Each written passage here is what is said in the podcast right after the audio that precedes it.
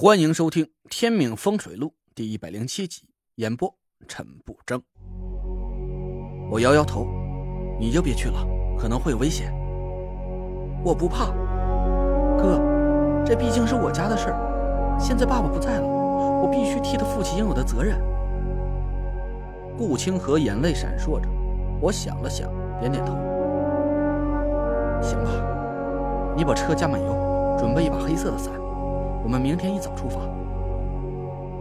顾清河回了家，我和田慧文回到小院，他告诉我，这几天马兰一直都在帮我们选房，但是暂时啊没有什么合适的。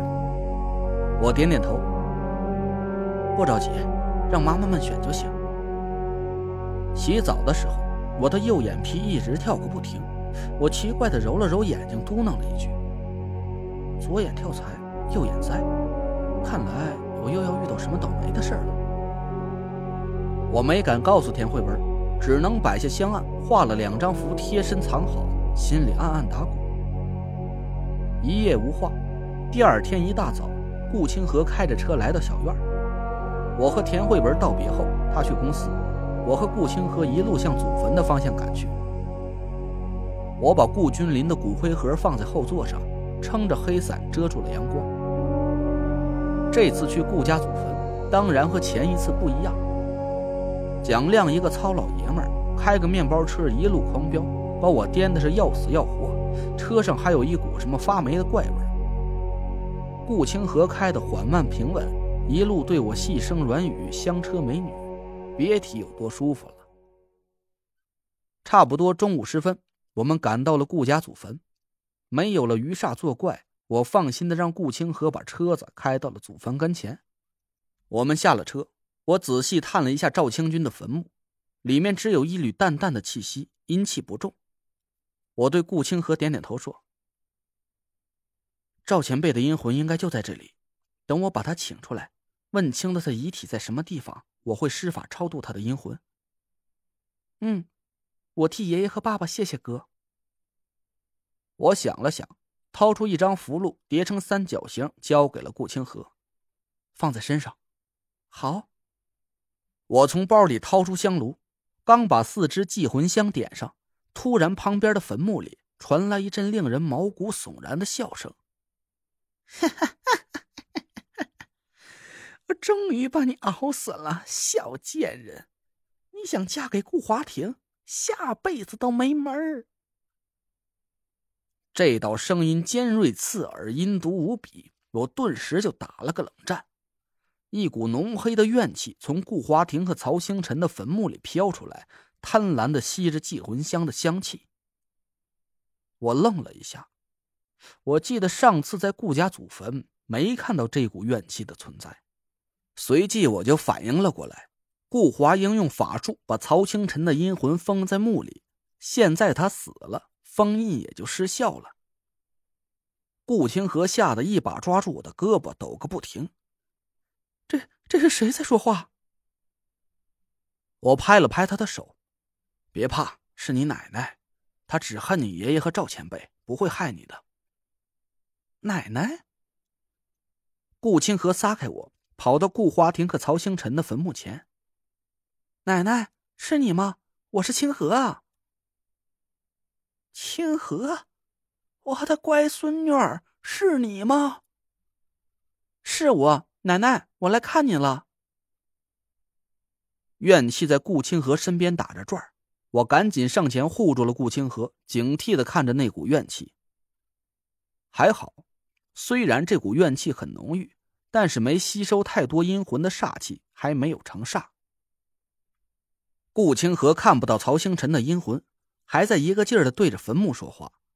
我掏出牛眼泪给他抹在眼皮上，指了指那股黑色的怨气。这就是你奶奶，别怕，她不会害你的。你别离她太近，你身上的符箓会把她的阴魂冲散的。奶奶。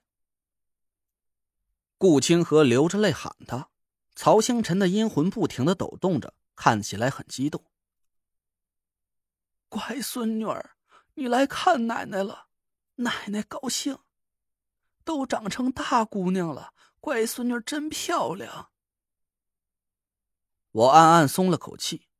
曹星辰的阴魂虽然戾气很重，但顾华英死后，他的阴魂得不到阴气的养炼，已经恢复了一些生前的神智，至少他是不会伤害顾清河的。曹星辰的阴魂转向我，口气又变得尖锐起来。这小子是谁？我笑了笑。奶奶，我是清河的哥哥，我叫陈累赘。哥哥。曹星辰显然不信，知秋就只有这一个女儿，哪来的什么哥哥？我愣了一下。知秋，是谁啊？顾清河悄声对我说道：“是我爸爸。”奶奶从来不叫爸爸另外一个名字。我顿时明白了过来，曹星辰一定很不喜欢顾君临这个名字，因为这个名字里有一个“君”字。是真的，叔叔他临终前把清河托付给我，我就是他哥哥。临终？你说什么？知秋他死了？我叹了口气。回到车上，抱下骨灰盒，用黑色的伞罩在上面，拿到曹星辰的面前。这就是叔叔的骨灰，但是很可惜，他的阴魂不在了，你们见不到了。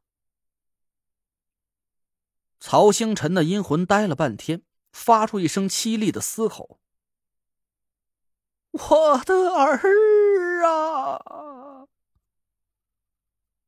顾清河哭着把顾君临死的事儿啊告诉了曹星辰的阴魂。我叹了口气。为了救顾清河，顾君临和他换了命魂，但是他的三魂七魄变得残缺不全，我也没办法帮他超度轮回。